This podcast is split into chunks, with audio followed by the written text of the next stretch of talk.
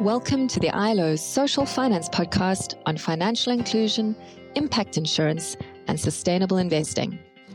Our podcast brings insights from around the world, highlighting how financial services contribute to social and economic development. Welcome back to the third episode of the ILO Social Finance Podcast, Going Digital with Inclusive Insurance. We have really listened to your feedback and selected a topic that many insurers have been grappling with, even before the COVID pandemic hit. But now, with the world as it is, there has never been a better time to either consider which insurance operations can be digitalized, develop digital insurance products, or create new digital inclusive insurers. This is why today I'm speaking with Inclusivity Solutions on their insight into going digital. I'm speaking with Jeremy Leach, founder and CEO of Inclusivity Solutions based in South Africa, and Sam Ndori, general manager of country operations at Inclusivity Solutions based in Rwanda. Thank you both for joining us, Jeremy and Sam, and welcome to the podcast. Let's start out by talking about Inclusivity Solutions, just so that all of our listeners know a bit about what you do and where you are. So, Jeremy, can you tell us more? So Inclusivity Solutions is what's now called an inclusive insurtech that we're focused around designing, building and operating digital insurance businesses in emerging markets. Simply put, we are trying to extend access to insurance in emerging markets beyond the kind of current two to 5% of the adult population that have insurance at the moment. So in South Africa, Kenya, Rwanda, Cote d'Ivoire, Zambia and Uganda. Excellent. And can you tell us a little bit about what you do in each of these countries at a very high level? Right. So in each of these countries, we've got different partners. But for example, in, in Kenya, we work with Equity Bank, which is Kenya's largest retail bank, and Britam, um, kind of well-known micro insurer, uh, to basically offer insurance uh, through Equity Bank's mobile virtual network operator. So basically um, launching a range of um, hospital cash products to their base initially and looking to launch a few new products going forward. In Rwanda, similar process. We're working with Airtel, um, a large mobile operator based in Rwanda, where we again similarly have a hospital cash product. And then in um, Cote d'Ivoire, we have uh, working with Orange, working with um, working with Orange on hospital cash and a funeral policies. But excited to launch a range of new products in Zambia with Hollard, where we're basically looking at SME type of uh, products with a range of different distribution partners. So again, we're trying to be very much focused on the end consumer, understand their needs, and then create products based on their needs across those markets. And what we've seen in pretty much all markets, one of the core needs has been around simple health, uh, which is why we've been biased towards these simple health products so far. Great. And with the products that you've worked on, do you would you be able to say what percentage of people pay their premiums or receive their claims through mobile money? Uh, so actually, it's it's hundred percent. All of them, all of our all of our customers do receive their claims via uh, mobile banking.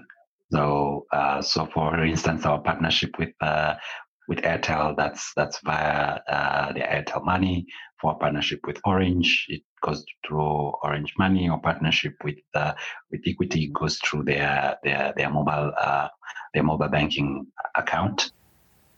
And Jeremy, you mentioned SME products.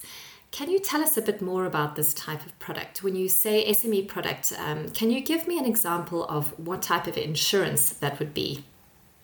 In Zambia, where we spent quite a bit of time really researching and understanding the market, um, we're basically looking to offer um, basically smaller micro uh, enterprise a bundled cover that can cover a number of things. That it can cover uh, property assistance cover, so if their buildings or their um, uh, buildings or equipment gets burned down, then there basically can be a kind of cash payout, or as well as basically a potential hospitalization cover and um, also funeral insurance. And again, why property assistance cover is so important we just known from the work across a number of markets that if your shelter is burned down, not only, and as most kind of small businesses are run from home, we find that not only if your the building is burnt down, you lose your shelter, you lose your um, equipment, you lose your inventory, and you often lose your content. So again, it's so important to be able to offer insurance to cover um, those kind of type of properties because it has such a huge impact on the clients if the um, if the property is burnt. And with penetration of insurance so low, I think it's just under three percent in Zambia. We know our typical customers are not covered and will basically be devastated if there is a fire or a shock um, to their to their business. So your partnerships bring together MNOs, financial partners and insurers. I see that you have partnerships with the likes of Equitel in Kenya, Orange Money in Cote d'Ivoire, Airtel and Tigo, sorry, Airtel Tigo in Ghana, and insurers such as Hollard, BeLife, and Britam, to name a few. So, what do you think are the main challenges in setting up these partnerships, and any ideas on how to overcome these? I think what we find is, you know, three challenges that we are facing. One is the um, is business development timelines. It takes a long time to go to secure the right distribution partner at the right time and get those decisions made that they, they want to embrace a partnership.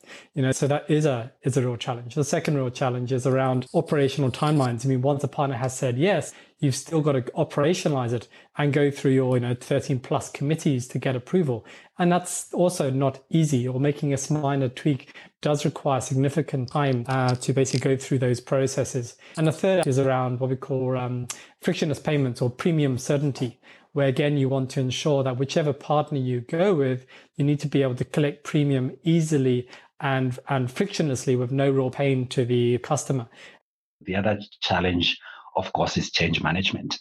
Uh, as you know, people naturally resist change. So even just getting people to now say, okay, here's a new thing, this is a new way of doing it. It's it's it's a challenge. Uh, uh, an example is that you know um, once we partnered with one of the insurers, uh, remember the first months it was it was a challenge to get the their claim assessors to to do everything on the um, on the on, on the computer or digitally. Uh, you know, we we faced a lot of uh, claims that were actually approved when they were not supposed to be approved because the claim assessors weren't used to, you know, they weren't even opening the the documents and reading them through and trying to see and do doing the due uh, diligence that they would do uh, on a physical paper or going through their normal their normal done their normal process. And they thought just you know ticking the box or just clicking approve uh, that's just that does the, the thing. So getting them to to understand that it's a new way of doing things and getting them to see how to do it uh, yeah that that that that was a challenge. The other big challenge that we've seen also um, is, is around customer awareness and changing the already perception around uh, insurance. Already in most of our markets uh, customers don't trust uh, insurance and you know they're they're used to those uh, the traditional insurance products, and um, they feel like at all times uh, it's you know insurance cheats them. And therefore to them they you know getting them the buy-in and also to see the need uh, for the insurance is, is not easy. Them to understand some of the principles uh, that you know insurance is for that uh, you know just covering yourself for that risk that hasn't yet occurred. Um, yeah so that's that's i would say this this, this has been uh, the the main challenges and uh, how we overcome them of course it's it's something that we still we're still battling with every day and uh, and we're making some steps but yeah it's, it's, it's something in progress Great, thank you. Just going back to the, the priority alignment, are there any tools that you use or what approach do you use to make sure that all the partners um, have the same end goal? How do, how do you make sure that the different players in the partnerships see the intervention that you are bringing as important? Yeah, no, thanks, uh, Lisa. It's, a good question. Yeah, so we we of course engagement. So um, we engage with uh, with all stakeholders as frequent as possible at the beginning of the of the project, even before uh, the conceptualization, just to get them to involve. So as much as possible, we we try to involve all the all the stakeholders. And the other thing, of course, we we do provide uh, reports that get to show them against a set KPIs or key results that we've uh, we've agreed on. Um, so we have uh, objective key results. So that's that's one tool that we we get to use. And um, yeah, and from time to time we we conduct workshops just to review uh, the product, where we are, where what we've achieved, and you know uh, what challenges, how to change things, where we need to what we need to address. Um, yeah, so I, I, would say it's more of uh, engagement on a, on a day to day and as often as possible, and, and getting all stakeholders there and, and and celebrating some you know some wins of course to see you know the impact. Of course getting also uh, yeah getting that feedback from the from the customers that that does help a lot. But importantly is to show is to show the impact on the business so, a few of our listeners are living in countries where they are very keen to accelerate the digitization of their inclusive insurance offerings. I'm sure that you can understand this given the current COVID 19 crisis, but it's not always easy to know where to begin. What advice would you give to such insurers? Yeah, that's a very good question. And again, a lot of companies um, are often very paper based, and that's going to has that causes obviously real issues. Um, well, there's a few things uh, to be done. I mean, one is basically um, is really kind of be customer centric. What does the customer need as a as a priority? Um, so again, I think uh, that would link to you know what we do, which is basically really support an omni-channel onboarding model. So essentially, clients you know want to engage with customers around kind of onboarding and renewals. You don't want to have cumbersome processes or use paper in this time because clients are not very happy to see you if you come and knock on their doors um, at this time. So again, I'd probably start around the looking at the omni-channel um, onboarding process. And what I mean is, so for example, on our side, we can basically support our partner sign up via USSD, you know, basic kind of technology um, or SMS, or use um, web-based models on your kind of cell phone, or again, make sure that your call center models are done well so you can fulfill the call and collect premium over the phone. So maybe the starting point is thinking from the customer perspective or the likewise. Well, certainly is on the onboarding side. You know, secondly, we spent a lot of our time and thinking through through a process to do policy admin and claims side. So again, it's we've support a full policy digital policy admin side. Clients if they want to change their cover change beneficiary they want to do that digitally. They don't want to sit on a call center for an hour um, trying to get through all the different menus to basically change some basic details. I mean that's the last thing you want to do. So again think through how do you support the policy administration and claims administration? Again, you don't want to client to ring up and spend an hour on a call center trying to log a claim and then work out how to send reams of documentation through. So what we've done again is support, you know, you can initiate it fully digitally. You're, you're told based on that what you need to send through. And then you can send your, your documentation through um, through WhatsApp or email, no claims forms, but you really want to simplify that process. So if you kind of think through from a customer perspective, what are their main kind of pain points and how do you support that? Then obviously that's a pretty uh, good way to go around that digitization side.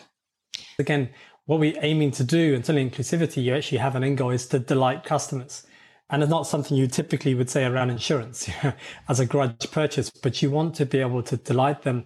And that means you need to have a seamless uh, relationship and engagement, engaging with them. And we spend a lot of our treasure really understanding what do they need, how do they want to engage, and what how to ensure a really slick process.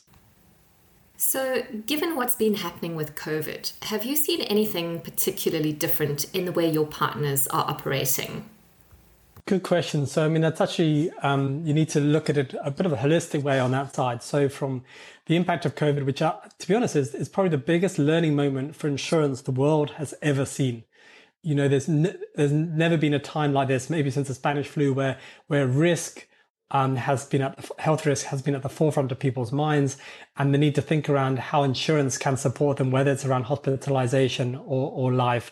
And one thing I'm really pleased to say is that across all our products, essentially across the 700,000 plus kind of clients, every single one of them will be covered for um, coronavirus, whether it's from hospitalization or or death for funeral, and that's that's that's really important. But in terms of the impacts on us in the industry, it's significant. So our partners, Equity Bank and Orange and companies like that are just not used to working digitally.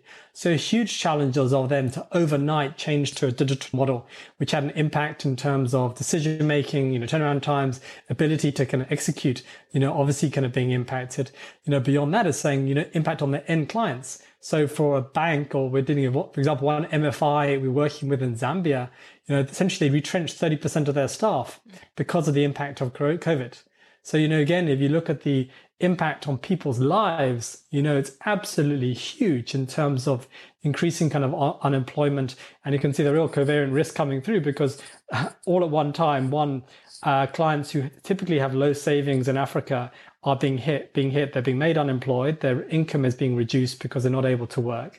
They often have insufficient savings to be able to manage this risk. Secondly, you know, the lending um, l- lenders are becoming pretty nervous in this time, not surprisingly, and having to think about how to support existing clients to be nervous about new loans. Um, and then thirdly, remittances, which have typically been the stabilizer during these shocks, the sending countries are being hit significantly at the same time. So we're seeing some positive stories in Rwanda about remittances going up, but basically a lot of the sender countries are being hit at the same time. So you again basically have this kind of absolutely hammering of that low mass market, which are tip- where they're typically um, informally employed. So yeah, it's I think that's really terrifying what's happening on the end end customer, which again is going to impact our distribution partners and our our yeah basically our distribution partners and our insurers. And even on the insurer side, we're seeing, um, you know, sadly, a lot of the industry and insurance side haven't done well on the risk pricing, but they've made up their gains in terms of the uh, investment revenue. But investment revenue has been hit. So again, you've seen that double hit from the insurer side. But yes, I think from overall biggest learning moment insurance ever, has ever seen, we expect that there will be a long-term value for insurers if they are customer centric, if they're willing to recognize this is the moment to grow the market because of growing awareness and don't pull back. The sad thing is we're trying to um, renegotiate new, or negotiate new reinsurance contracts, and three of the big global reinsurers have declined to um, support new hospitalization cover. Um, so again, we're now seeing you know reinsurers rather than seeing this as an opportunity uh, to you know opportunity to help grow the insurance market, are being risk averse and pulling back, which will actually undermine trust in the market even more, which is a little bit concerning. So, last question for our interview. Given your experience with inclusivity solutions or beyond, is there any advice that you would like to give the inclusive insurance sector as we navigate our way through the current global health crisis? So uh, the advice I would say is that uh, this is the right time. I think uh, insurance as as an institution um, has been left behind for a long time in terms of uh, um, uh, digitizing or the, the, revolution. And I think this this is this is our time. This is a time for for insurance to actually, you know, um, uh, change gears and, and I think uh, this this is the right time. So I, I would say seize seize the moment. Um, the other thing is that uh, digitizing or you know uh, going digital is not is not is not is not the end. Uh, we should be prepared to to do the hard work and the hard work here, I mean, you know, um, doing the customer education, partnering with the right the right institutions and the right uh, uh, the right partners to to actually create that awareness and to change the mindset uh, of the customers and to more more of uh, you know show the impact and let the customers change their their perspective on on insurance. So that's that's that's the other thing. The the the other thing i think uh, that i would recommend is also as insurers uh, or people in the in the insurance sector is need to be open to to challenge the status quo. And and and at all times I, I want to emphasize is you know be customer centric always and always put the customer first uh, in everything. And you know uh, right from the design whatever solution you come up with let it be uh, something that is driven by the customer and not and not by the board. So that this, this i would say would be my my recommendations what about you, Jeremy? What advice would you give the inclusive insurance sector for navigating the current crisis? Excellent question. Um, and a few things. One, I think is you know resist the view that claims are losses. Um, we've always said in the insurance sector you don't see a, a claim as a claim, you see it as a loss. So again, Um, you need to resist the view that claims are losses in the aim of building the market in the long run. So this is a this is the biggest learning moment we've seen. This is the first opportunity at such scale that clients can really understand the value of insurance. If I just from some um, analysis of Finscope Zambia, you saw that 88% of the market a few years ago just didn't understand what insurance is. You know, this is the time when clients are starting to appreciate the value for insurance. And if the industry retracts, you've lost a huge opportunity to kind of grow the market in the long run. I certainly embrace the um, the digitization uh, model, and I think we'd love to support more of our um, you know, partners in this kind of space and link them with the higher touch channels um, as well. So again, that need for digitization, but also saying how to use digitization to link with higher touch channels. Because in the, the day, there's no point having a high touch channel and then having a dreadful um, experience on the back end because clients can't change policies, they can't pay easily, they can't claim easily. You do need to be able to have a not very easy journey to um, to delight customers. And with that, and we're certainly with some um, patience and you know some uh, yeah clearly you know, dealing with some nerve wracking issues in the COVID, we'll, we'll get through this. And I think the industry can be far better on the other side. Great. Thank you very much for those optimistic and insightful thoughts. And um, I wish you all the best at Inclusivity Solutions.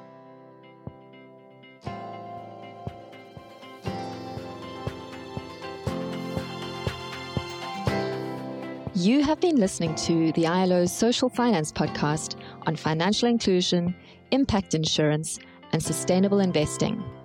To all our listeners, this is your podcast, and we want to cover the topics that interest you. We would love to hear from you, so please send us your thoughts for future podcasts, and we will do what we can to include them. You can send your ideas and feedback to us at socialfinance at ilo.org.